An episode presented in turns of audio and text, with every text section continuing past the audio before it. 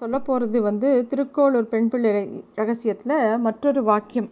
நான் சிறியன் என்றேனோ ஆழ்வாரைப் போல அப்படிங்கிறதா இந்த வாக்கியம். அதுக்கு என்ன அர்த்தம் அப்படின்னு பார்க்கலாம். திருக்கோளூர் பெண் பிள்ளை வந்து ராமானுஜரை பார்த்து பல வாக்கியங்கள் சொல்கிறதா பார்க்குறோம். அதில் ஒவ்வொரு வாக்கியத்துக்கும் ஒவ்வொரு விதமான அர்த்தங்கள் பெரிவாலாம் சொல்லி வச்சுருக்கான் அதில் வந்து எளிமையான அர்த்தங்கள் நமக்கு புரியக்கூடிய அர் அர்த்தங்களை வந்து எடுத்து தொகுத்து நம்ம சொல்லிகிட்டு இருக்கோம். அதில் இந்த நான் சிறியன் என்றேனோ அழ்வாரைப் போல அப்படிங்கிற இந்த வார்த்தைக்கு ரெண்டு விதமான அர்த்தங்கள் சொல்கிறா நான் சிறியன் என்றேனோ ஆழ்வாரைப் போல அவன் சிறியன் என்றேனோ ஆழ்வாரைப் போல அப்படிங்கிற மாதிரி ரெண்டு விதமாக விளக்குறா.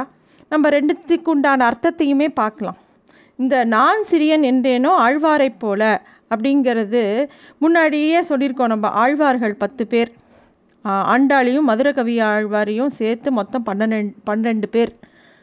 அவள் எல்லாருக்கும் தலைவர் அப்படின்னு சொன்னால் நம்மாழ்வாரை தான் சொல்லுவாள் வைஷ்ணவ சம்பிரதாயத்தில் ஆழ்வார்னு சொன்னாலே அது நம்மாழ்வாரைத்தான் குறி குறிக்கும்.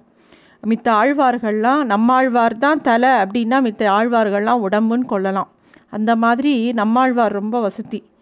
ஸ்ரீ வைஷ்ணவத்தில் வந்து ஆழ்வாரை போலன்னு குறிச்சாலே அதுதான் அர்த்தம். நம்மாழ்வார் வந்து திருக்குறுகூர் இப்போ இருக்கிற ஆழ்வார் திருநகரியில் தான் வேளாளர் குலத்தில் பிறந்தார். காரி அப்படிங்கிற அவரோட அப்பா பேர் காரி அம்மா பேர் உடையநங்கை. பிறந்தப்புறம் அந்த குழந்த மித்த குழந்தைகள் மாதிரி அழலை எந்த உணர்ச்சியும் காட்டலை சாப்பாடு சாப்பிடல. ஆனால் அப்படியே ஒளிமயமாக இருந்ததான். மற்ற குழந்தையில போல் அழாமல் தாய்ப்பால் குடிக்காமல் மாறாக இருந்ததுனால அவனுக்கு மாறன் அப்படின்னு பேர் உண்டு. ஆழ்வாருக்கு. ஆழ்வாருக்கு ரொம்ப அழகான பல பெயர்கள் உண்டு நம்ம ஆழ்வாருக்கு. குழந்தைகளுக்கு வர சடை அப்படிங்கிற வாயு வந்து அதை வந்து அந்த வாயுவை இவர் வந்து தட்டி அனுப்பிச்சுட்டாராம். அதனால தான் இவருக்கு சட கோபன் அப்படின்னு பேர். அதாவது அந்த சடங்கிற வாயு தான் நம்ம எல்லாருமே அம்மா வயிற்றுக்குள்ளே இருக்கும்போது ஞானஸ்வரூபமாக தான் இருப்போம். பெருமாளோட டைரக்ட் கனெக்ஷனில் இருப்போம். எப்போ பிறக்கிறோமோ இந்த பூமியில் அப்போ அந்த சடங்கிற வாயு தலையில் அடித்து அந்த ஞானத்தை போக்கி அஜானத்தை கொடுத்துட்றது.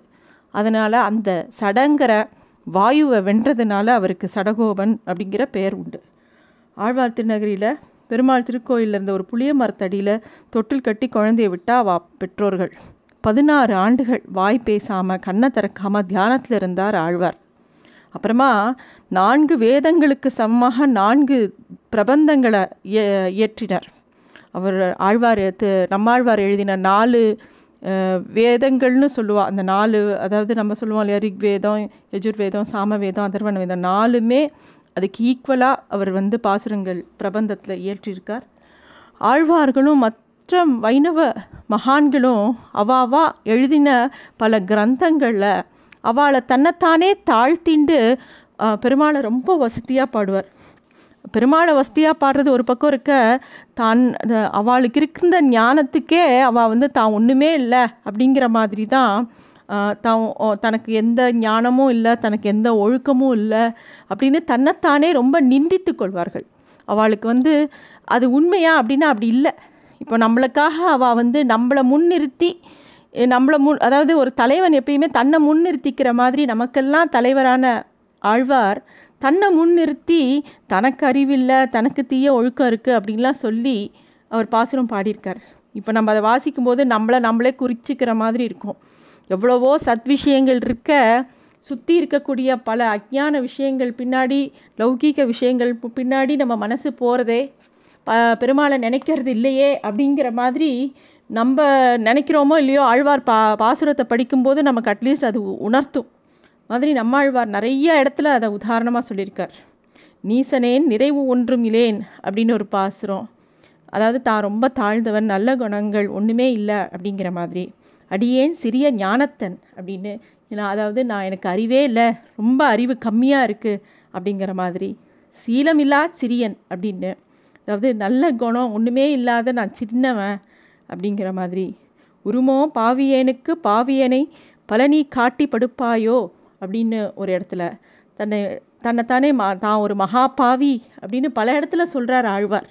இதெல்லாம் வந்து நம்மாழ்வாரா அது? நம்ம நம்ம அப்படி இருக்கோம். அந்த ஜீவாத்மா நம்ம இப்படி இருக்கோம்.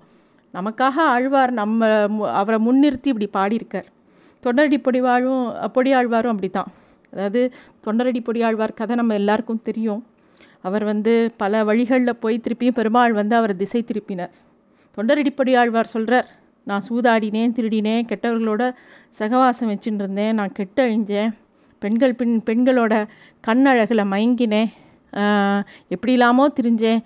என் மனசில் எப்போவும் காமம் கோபம் பொறாமை எல்லா எண்ணங்களும் எனக்கு இருந்தது.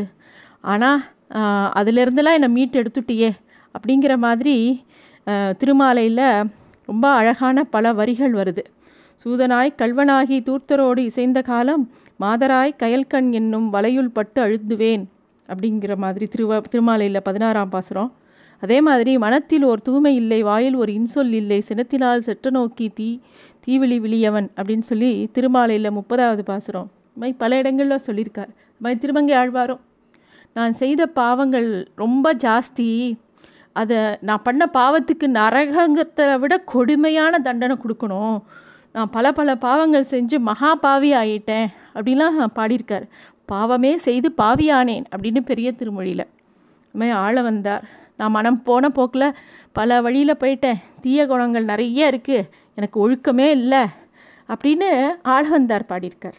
இந்த மாதிரி அவாவா தன்னோட தப்பு அதாவது அவ தப்பே பண்ணாதவாளே தன்கிட்ட தப்பு இருக்குன்னு சொல்லி பாடுறான் வேதாந்த தேசிகரே சொல்லியிருக்கார்.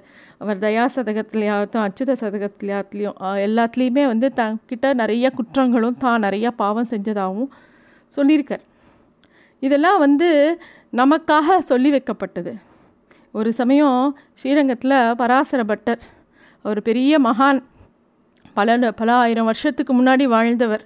ஒரு சமயம் திருவரங்கன் திருக்கோயிலுக்கு பெருமாளை சேவிக்கிறதுக்காக போகிறார் அப்போ அவர் மேலே ரொம்ப பொறாமையாக இருக்கக்கூடிய ஒருவர் வந்து அவர் ரொம்ப கண்ணாபின்னான் திட்டுறார்.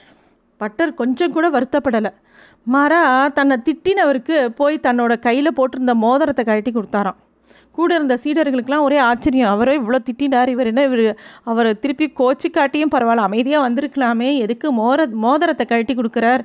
அப்படின்ன உடனே பட்டர் சொன்னாரா நான் அவருக்கு பயந்து இந்த மோதிரத்தை கொடுக்கல. அவர் என் மேலே இருக்கிற பல குற்றங்களை தோஷங்களை ரொம்ப அழகாக எடுத்து சொன்னார்.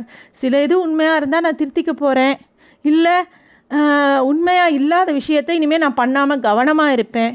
எப்படி இருந்தாலும் நம்மக்கிட்ட இருக்கிற தோஷத்தை சொல்லும்போது நமக்கே தெரியாத தோஷங்கள் நம்மக்கிட்ட நிறையா இருக்கும். அதை இன்னொருத்தர் எடுத்து சொல்லும்போது அதை திருத்தி திருத்திக்கிறது தான் நல்லது. அதனால தான் ஒரு நன்றி தெரிவிக்கிறதுக்காக என்னோடய மோதிரத்தை கொடுத்தேன் அப்படின்னு சொன்னாராம் பட்டர்.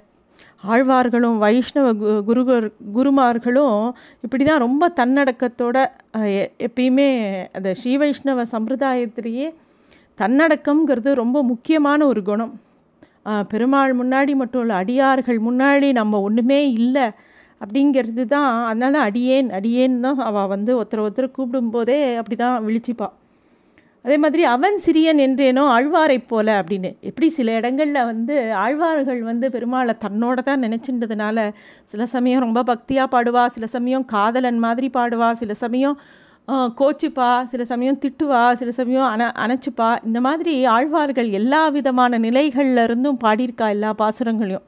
பிரபந்தம் சேவிக்க சேவிக்க நமக்கு பல விஷயங்கள் வந்து அப்படியே ரொம்ப ருச்சியாக இருக்கும். அதில் அதுக்குள்ளே போயிட்டோனாலே நம்மளால் அதை விட்டு மீளி மீண்டு வர்றது ரொம்ப கஷ்டம்.